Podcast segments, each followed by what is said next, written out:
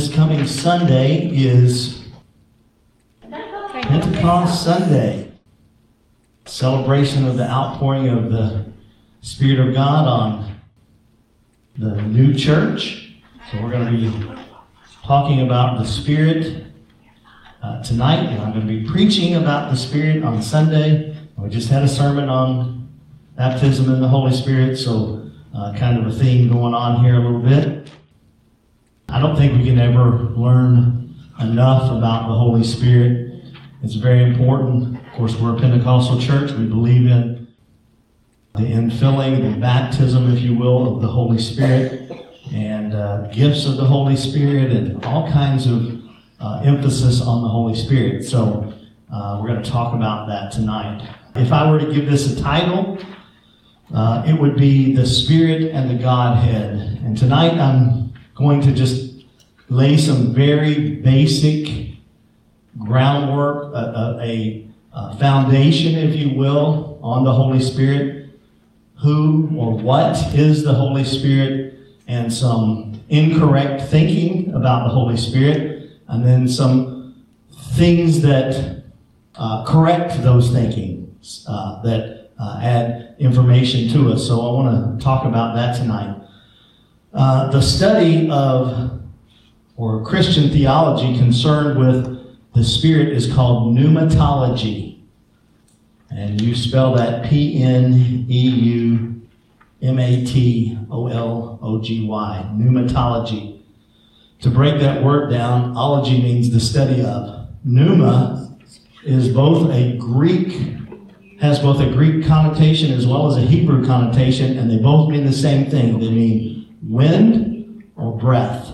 Both of those uh, do. So this is the study of the wind or the breath of God. Well, it's Okay? interesting because pneumatics is about air. Yes, pneumatics is about air. So pneumonia affects the lungs. So you have that Greek uh, term, not so much the Hebrew because it's a, a different sounding uh, word, but those two meaning the same thing. I found very interesting that both the Old Testament and the New Testament have the same connotation of the, the root words that mean either wind or breath of God.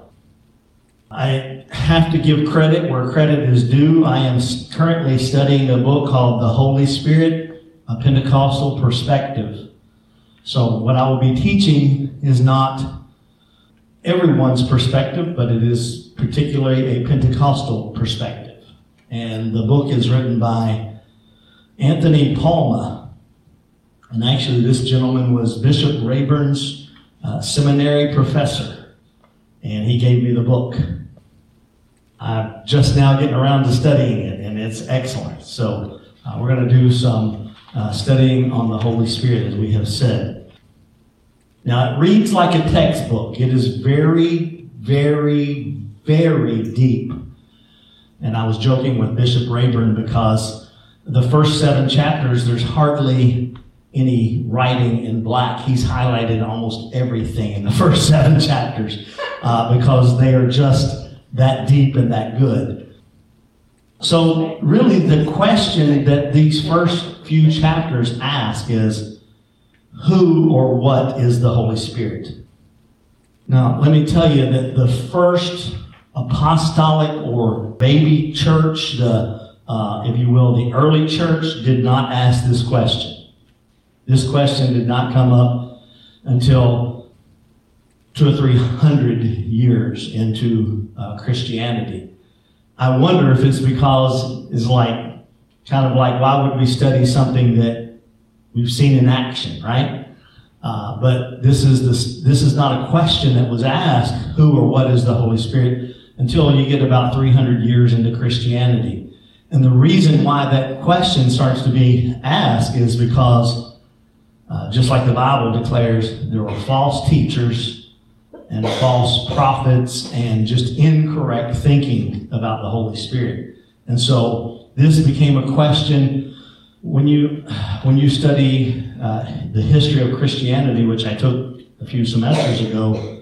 This is a question that we talked about. So uh, it's very interesting uh, to kind of rehash some of those. So some of the leaders in the church, in particular, they were saying that the Holy Spirit was created by the Son of God. And of course, that is a total denial of the Trinity, uh, which we believe in the Trinity. Matter of fact, I think that's on your questions. What if I were to say, describe or give me a definition of the Trinity, what would you say? Father, Son, and Holy Spirit. Father, Son, Holy Spirit. That's the basics. Three in one. Any other things that you would say about the Trinity? The only other thing that is in this definition is that God exists eternally in three persons Father, Son, and Holy Spirit. So it is an eternal state of God that He is in this one God, but three persons. And we've, we've talked about that in the past, but uh, it is because the Holy Spirit is considered the third person of the Trinity, we need to understand a little bit about uh, the Trinity. The scripture teach us that the Holy Spirit is a personal being, and that word is very important to remember as we study tonight. Sometimes we are guilty of calling the Holy Spirit it. The Holy Spirit is not an it. The Holy Spirit is the person, one of the persons of God. So uh, it is a personal being, if you will. Uh, and instead, we should call the Holy Spirit He or the Holy Spirit or however you want to do that. But the reason why I say He is because Jesus actually referred to the Holy Spirit as He. Some Christians misunderstand the Spirit and refer to it either as an it. Uh, I've heard people jokingly say that they caught the Holy Spirit or caught it or something like that. That obviously that is uh, there's some confusion about the Holy Spirit. Why would there be confusion about the Holy Spirit? Any ideas? Well, the devil wants you to have confusion. The devil wants you to have confusion. I, amen. That is very true. Why else would there? I mean, just kind of think about the Holy Spirit. Why would there not be? Why would there be confusion on people's believe in something you can't see. It's hard to what? Believe in something you can't Hard to see. believe in something you can't see. So this spiritual aspect of the Holy Spirit, right? You, you, you can't see, touch. I'm not going to say you can't feel. Because we, we can feel the Holy Spirit move uh, and we see the results of the Holy Spirit moving. Part of it, too, is that of all of the Godhead, Father, Son, and Holy Spirit, the Holy Spirit is mentioned the least, and that's in your questions, the least of all of the Godhead. And so naturally, people are going to have questions about the Holy Spirit because it is mentioned the least in the Bible. Uh, so, you, so you see that. And as we just said, the, the word spirit suggests the absence of personhood because we think of the spirit as like ghost or something along that nature that you can't necessarily see. It's hard to ascribe personhood to something that you can't see, as Bill was just talking about. Well, Another, and I'm, correct me if I'm wrong, but in the, in the word, we hear God speak and we hear Jesus speak, but do we actually hear the Holy Spirit speak? let me answer that later. Okay. Good question. Good That's why I would think he would be not as prominent, Mhm. but, Yeah. okay. Maybe not in the same, I would, let me just pre-answer that, but maybe not in the same connotation that we see the Father or the Son, Right, but the Holy Spirit does speak. yeah, And so the word even declares that he speaks, but it is different. The other thing may be that because uh, one of the most familiar scriptures, as a matter of fact, I've been preaching and teaching from this over the past little bit, is the verse in Acts 1 8 that tells us, But you shall receive what? Power. After that, the Holy Spirit has come upon you. So many times when we think of power, we don't think of a person, we think of a force. Not necessarily, we, we might not, because, but that's one of the reasons why there's confusion, is because people can look and say, oh, this is a power, it's not, it's an inanimate thing. It's not a personal thing. That's what people can think. So these are some of the reasons why uh, people may have some confusion. But what we do know is that when Jesus was talking about you shall receive power, that he didn't stop there. He ascribed that power to the Holy Spirit. You shall receive power after that the Holy Spirit has come upon you. So what Jesus was really saying there is that once the Holy Spirit has come in all of its fullness into your life, then that is the person of the Holy Spirit that will give you the power. Not some inanimate per- power that you can't ascribe to anything, but is literally the person of the Holy Spirit that gives you power. These are things, and I think we need to know some of these things because how many besides me has ever been asked a question about the Holy Spirit when they find out you're Pentecostal? Hands shaking their heads, all kinds of things going. Because there's not a lot of basic teaching about the Holy Spirit, and we probably, not probably, we should do more teaching on the Holy Spirit since we are Pentecostal and we have more to say about that. The fourth reason is that sometimes the Bible uses figures of speech to describe the Holy Spirit. Let me give you one, and you tell me some of the others. Sometimes the Bible describes the Holy Spirit in a form of water. What, what other things is fire, a dove, Oil, wind, small still voice. small, still voice. Uh, I think we said wind, water, fire, a dove. Uh, and the problem was this with this is that those figures of speech don't give us the understanding that this is a person of the Holy Spirit. It actually makes us think of inanimate things like water or fire or something like that. So that's the reason why there can be even more confusion on who is the Holy Spirit. The purpose of those things are to actually help us understand who the Holy Spirit is.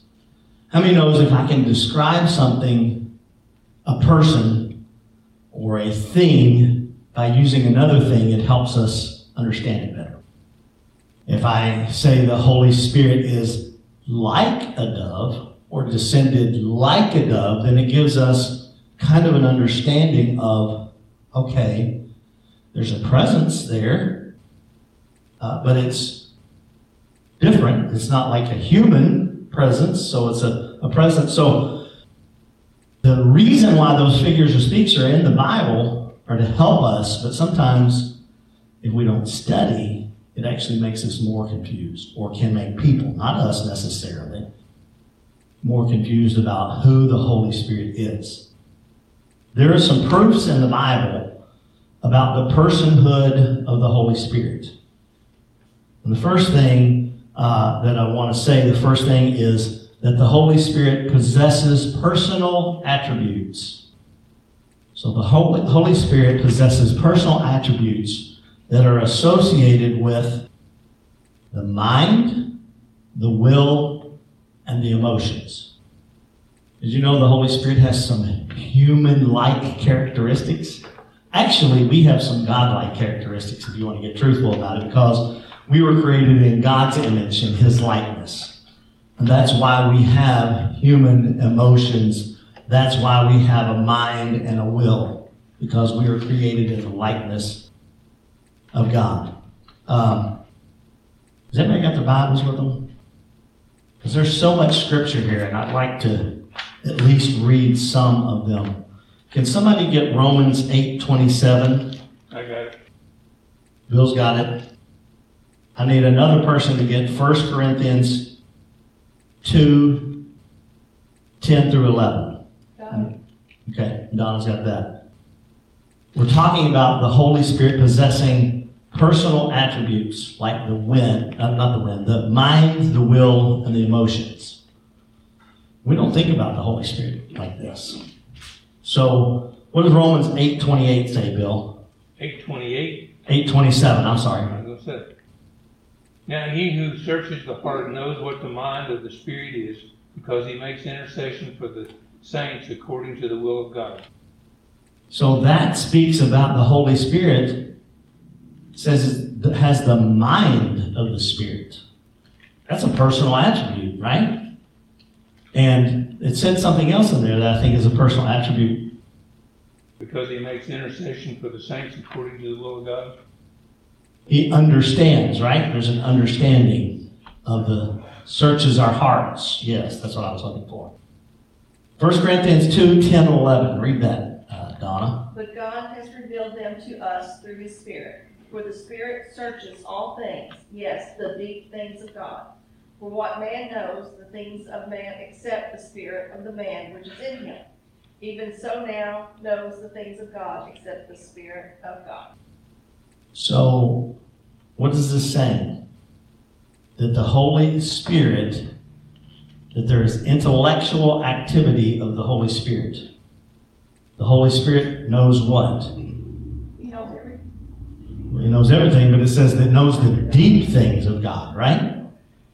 Uh, so, this is talking about the personhood, and the reason why we have to establish that the Holy Spirit is a person and not an it is because this is a relationship thing, right?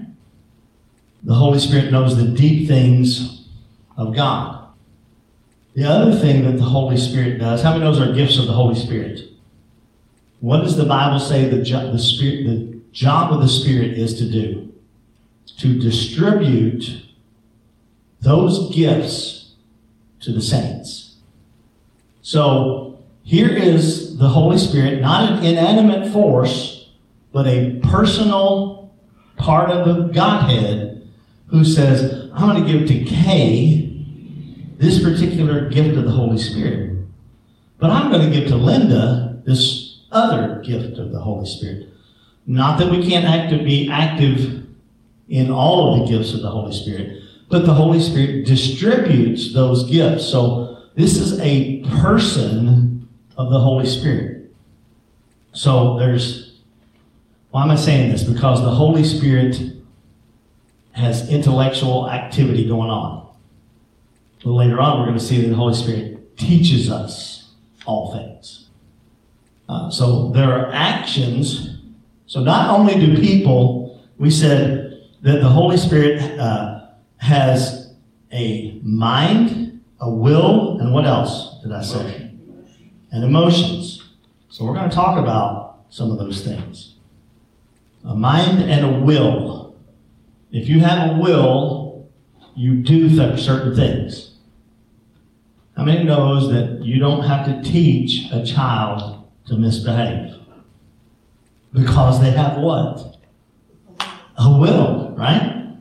God gave us all a will. It's actually one of the attributes of God. Because God has a will. And God acts upon his will. And God determines what he's going to do, and we don't tell him what to do.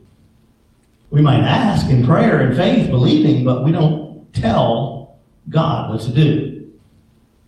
So as, as we look at this, there's a ton of things here. And I'm not going to get every, I'm not going to have you look up every one of them, but I want to hit a lot of them.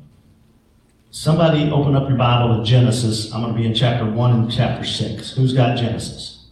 Bill's got Genesis. Somebody be in the book of John. Who wants the book of John? Kim, you got, I know your name. You got the John. Who wants, uh, there's a couple verses there. Who wants the book of Romans? Okay, he's got Romans. There's a couple verses there. Who wants the book of Acts?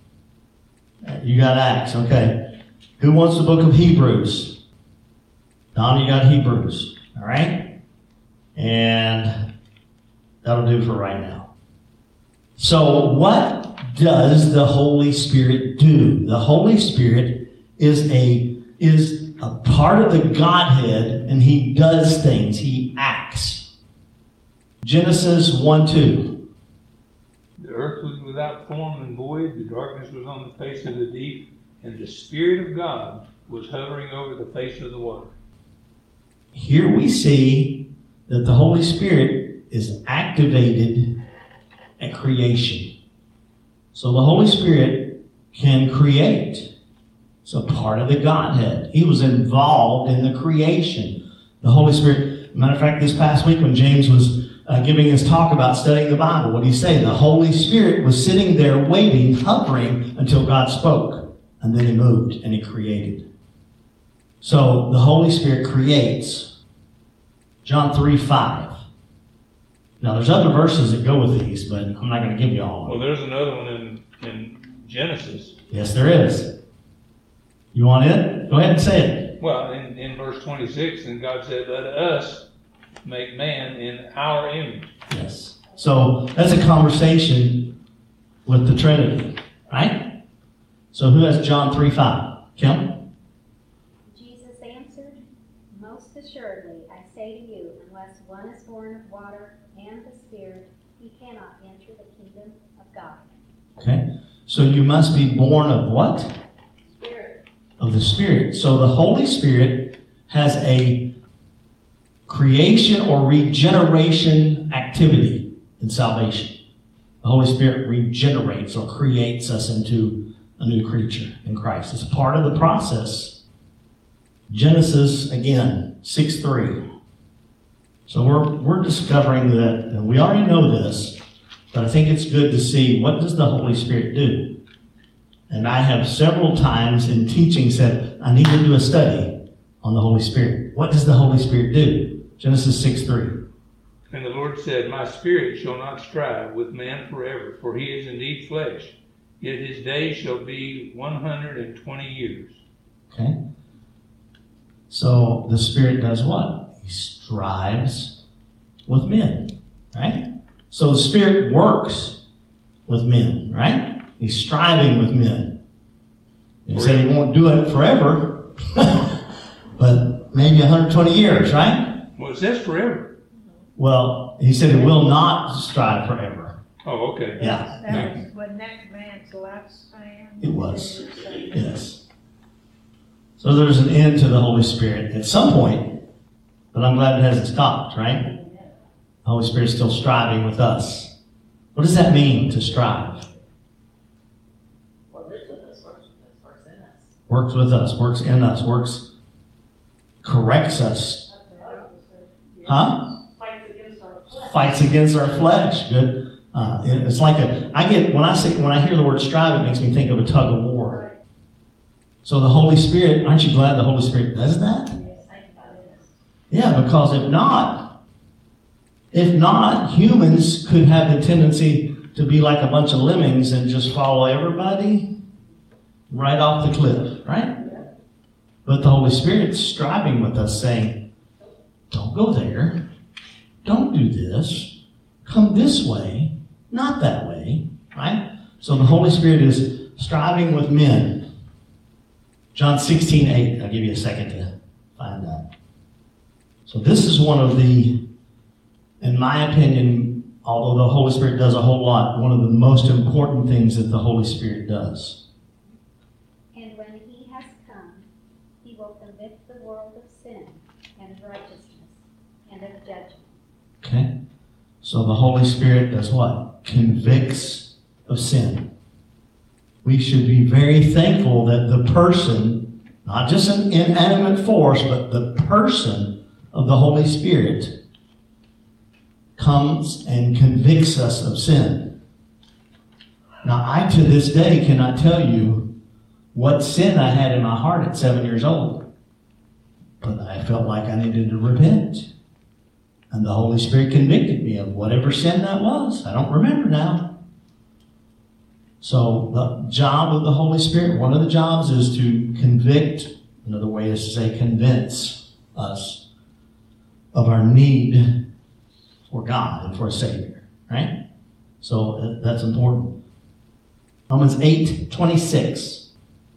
And the person who has Acts, will be in Acts 8 29. Same way, the Spirit helps us in our weakness. We do not know what we ought to pray for, but the Spirit Himself intercedes for us with groans that words cannot express. Okay, so the Holy Spirit intercedes. for us. Isn't that awesome? I mean, we don't really understand the fullness of the Holy Spirit. I, mean, just when we think about the Holy Spirit, if we don't watch it as Pentecostal people and as powered, you know, filled with the power of the Holy Spirit, we have a tendency to think of just the power side of that and just the goosebumps that we might feel and how good we feel when the Spirit's moving in the service. But the Spirit of God is praying for us, interceding for us. That's amazing. The person of the Godhead, the third person of the Trinity, the Holy Spirit is interceding for us. So we see that the Holy Spirit begins, when we look at all these things, begins to take on a very personal role with us. And I think that's very necessary for us to see. Acts 8 29. And the Spirit said to Philip, Go over and join this chariot. Hmm. Can a person and the natural run over and attach themselves to a chariot that's moving? We're talking about the Holy Spirit has miraculous power. He does miracles. And he, sometimes those miracles, he uses us in those miracles, which is really amazing. Just doesn't do it sometimes just by himself. I think one of the most amazing things about God is that he chooses to use us. I mean, that's very humbling in my opinion. And he knew that he was reading from Isaiah, and he knew to send Philip, he directed Yep. Philip not only miraculously to get there, but Yeah. at an appointed time for that person. And through the Spirit, He gives him the testimony that leads him to the point of salvation. Uh, you, see how the Holy Spirit is working, and we haven't even hit all of the things that the Holy Spirit does, the person of the Holy Spirit. We're going to go back there Romans 1 3 and 4. And the person who had John, you're going to be in John 16 13. Now, if you want my notes, I can print them. There are multiple places where we see the personhood of the Holy Spirit acting in a certain way. Not just the one scripture that I'm giving you for this, but multiple. So if you want that, I can print those and give those to you. To me, it really excites me. Romans 1 3 and 4, what does it say? regarding his son, who as to his human nature was a descendant of David, and who, through the Spirit of holiness, was declared with power to be the Son of God by his resurrection from the dead, Jesus Christ our Lord. So the Spirit is involved in the resurrection of Christ. He's in that, he's involved in that. The Spirit is involved in the raising of the dead. John 16, 13. However, when he, the Spirit of truth, has come, he will guide you into all truth. For he will not speak on his own authority, but whatever he hears, he will speak, and he will tell you things to come. Okay, so the Holy Spirit speaks. It says it twice there that he speaks. Now, I, I agree with you. It's not like what we see God or Jesus speak, because typically, as Kay said, the Holy Spirit is speaking internally. To us, to our heart, to our mind. Let me just say this because I feel like I need to say this. The more we allow the Holy Spirit to speak to us and the more open we are to that, the more He will do that. At times, I'm amazed how the Lord will speak to me, the Spirit of God will speak to me. That might make people not want to talk to me, but show me things that a person is dealing with. And I'm not talking about big sins or anything like that, but just this person's depressed, this person has anxiety, this person, and the whole, and as if we allow it and we and we use that information to pray for people or to speak with them and to encourage them, then the Spirit will do it more. The more obedient we are, the more useful we are in the kingdom. I mean, I hate to say it that way, but it's true because if you want God to use you, then act when He tells you to do something. In the small things, yes. I'm gonna pick on Linda because I remember telling this story. I remember her telling a story about she was supposed to come up and pray for somebody or talk to somebody, and she said, "Lord, if that's really you, you have this person go up and talk to them and pray for them." And she missed out on a blessing because that person did exactly. But if we are receptive to the, hear me, the person of the Holy Spirit, not some woo outside force, the person of the Holy Spirit comes to us and speaks to us and says, do this, say this, go here. And so that's the way the Holy Spirit works. It's the person of the Holy Spirit who talks to us. I didn't ask anybody to get Luke. Somebody get Luke. Terry, you got Luke. And who, who else? Uh, and Kim had John, right? John 15, 26. Terry, you're Luke 12, 12. All of these are establishing what do people do? People do things, people work. The personhood of the Holy Spirit works. When Jesus was on the earth, I'm gonna, I'm gonna pull this in for you. When Jesus was on the earth, he said, My Father works, therefore I work. If Jesus is working, the Holy Spirit's working. Is the person of the Holy Spirit moving in our lives? Uh, Luke 12 12, what does that say? For the Holy Spirit will teach you in that very hour on what you ought to say. So what's the job? What's the one of the jobs of the Holy Spirit? Teach Teach what to say. Teach us what to say. Teach us what to say. Wow. How many ever bypassed the Holy Spirit and said what you wanted to say? But if we're sensitive to the Holy Spirit, then He'll teach us what to say. Jesus told His disciples to go out and to not necessarily plan what you're going to say whenever you're confronted or you're persecuted, but that the Holy Spirit would give you the words to say. That's why you should pray for the Holy Spirit to guide you when you even go out and do personal evangelism. Yes. The Holy Spirit will guide you what to say to that person. Yes, it will. So you might have this testimony memorized, this scripture memorized, and if you're following the leading of the Holy Spirit, sometimes He'll just mix it all up. And the person will ask you a question that you didn't necessarily have written out that you wanted to say, and you have to rely on the Holy Spirit. Yes, the, the Holy Spirit, uh, like for instance, when I'm preparing a sermon. Sunday when you went off book. Yeah, when I went off book or when I went off notes or whatever. There's times even when I am preparing a sermon that I'm writing and I'm in a flow, and then I'll just look back at it and go, whew, that was good. And I'm not talking about me. That's the Holy Spirit that was good because I didn't have that. I'm not that smart. You know what I'm saying? Uh, so, and you don't have to amen on that. But anyway, uh, but the Holy Spirit teaches us. But in order to be taught, we must be receptive. How do we work with the Holy Spirit? How do we become receptive to the Holy Spirit? Number one, humility, right? Number two, I, I don't know if my mom told me this, or my dad, or somebody told me you should pray before you take a test at school. But if you haven't studied it, the Holy Spirit can't bring it back to your mind. Right. So, the same thing with the Word of God, right?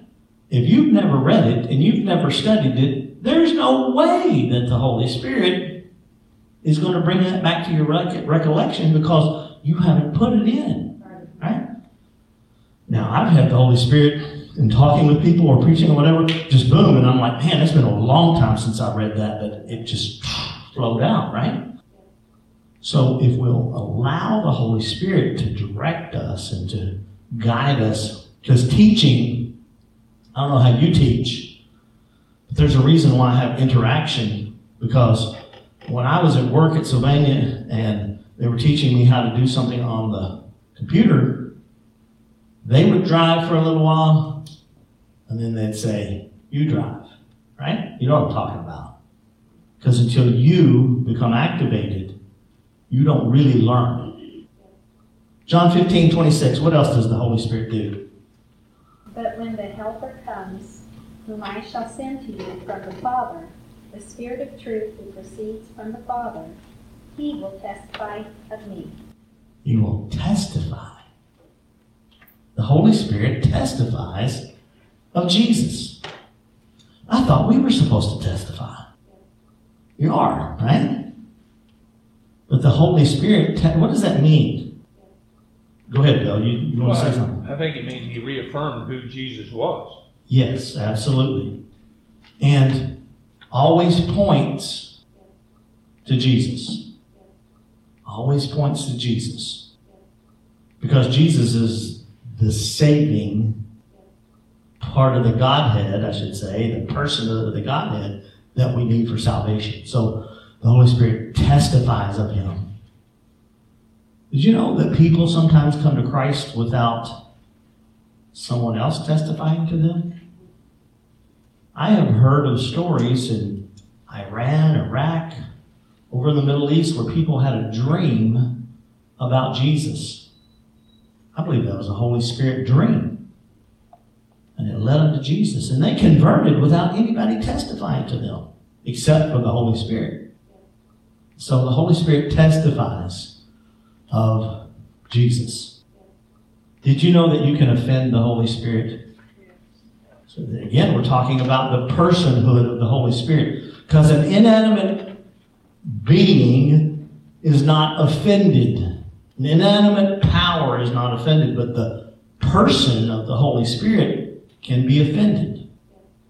Acts 7.51, I'm not going to make you guys look it up because I'm going to run out of time if I do. Acts 7.51, what did Stephen say to his persecutors? He charged them with resisting the Holy Spirit. You can resist, or people can resist the Holy Spirit. And it offends the Holy Spirit when we resist Him.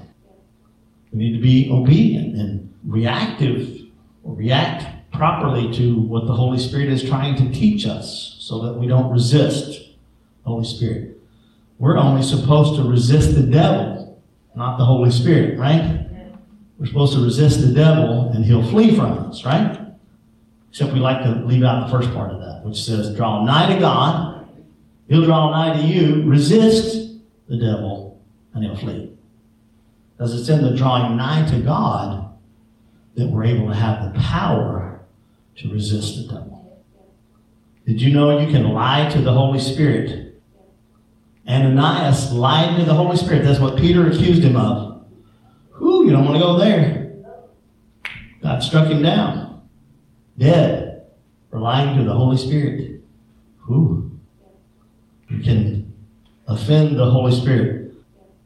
You can grieve the Holy Spirit. Ephesians 4.30. Paul admonishing, admonishes Christians not to grieve the Holy Spirit. How could you grieve the Holy Spirit? Well, blasphemy, definitely. That's a sin, uh, for sure, uh, which we'll probably talk about a little bit later on. But how can you uh, grieve the Holy Spirit? rejecting him.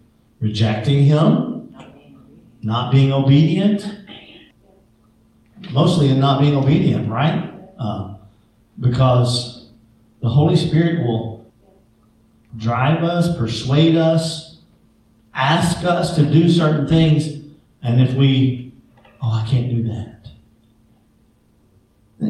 Can I tell you something? God created you, and the Holy Spirit lives inside of you. So who are we to tell the Holy Spirit that we can't do something? I mean, it just even, doesn't even make sense, does it? I know that we are humble and we feel like we can't do it. But here's where the power of the Holy Spirit comes in is when we take that first step and we say, okay, I'm going to take that first step, God, and if you don't meet me, it's going to fall flat. And it's not going to happen. How many, has the Holy Spirit ever failed anybody? No. No. We can grieve the Holy Spirit We can blaspheme the Holy Spirit. That's Matthew 12 32, uh, which is sinning against the Holy Spirit. It is. I don't know that I'm prepared to talk about that, but if you have questions uh, about that, that's fine. Uh, essentially, blaspheming the Holy Spirit is calling a work of the Holy Spirit a work of the devil, especially if you have known the Holy Spirit. So, for those who have seen the Holy Spirit move and act and do miraculous things, and then to say, oh, that's not God, that's not right, that's not you're walking in some dangerous territory, in my opinion. That's uh, blaspheming the Holy Spirit. You got John again, right? You're in chapter 16 still? John 16, 13, and 14. Read it again. However, when he, the Spirit of truth, has come, he will guide you into all truth.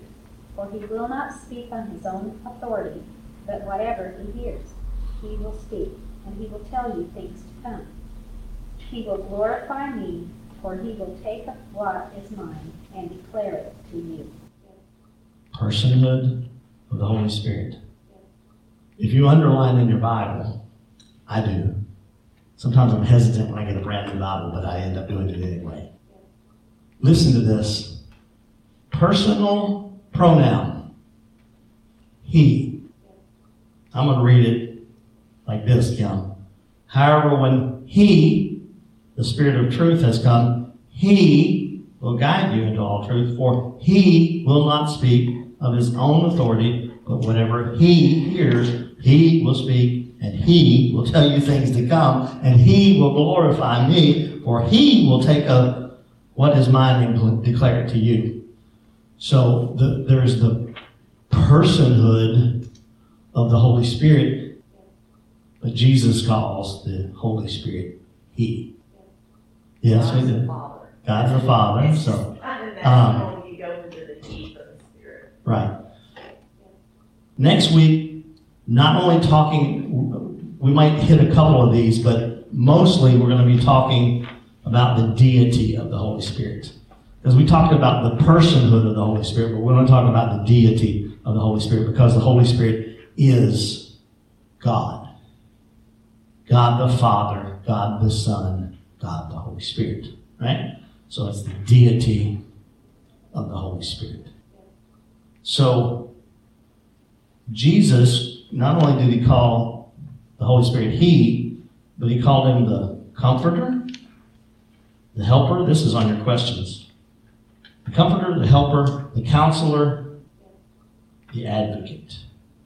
All of those mean different things. The root of that word, paraclete, parakletos, which is the Greek, uh, means one called to the side of. I think that's really powerful when we're talking about the Holy Spirit being of the person personhood of God. Because some inanimate force coming to your side is not the same as the person of the Holy Spirit coming alongside you. That is very powerful, in my opinion, to think about. Hey, it wasn't just a force of God, but the very person of the Holy Spirit comes along the side of us to help us, to comfort, to help, to be an advocate, and to be a helper. That's pretty powerful. We're going to go over the questions. Question number one. The theology concerned with the Holy Spirit is called what? Pneumatology. What is the definition of Trinity? God exists eternally in three persons Father, Son, and Holy Spirit. Question number three The Holy Spirit is the what mentioned member of the Godhead? Least. The least mentioned member of the Godhead in the Bible. The word spirit suggests an absence, I didn't say this, of what? Personhood. Body is also would be true. Question number five.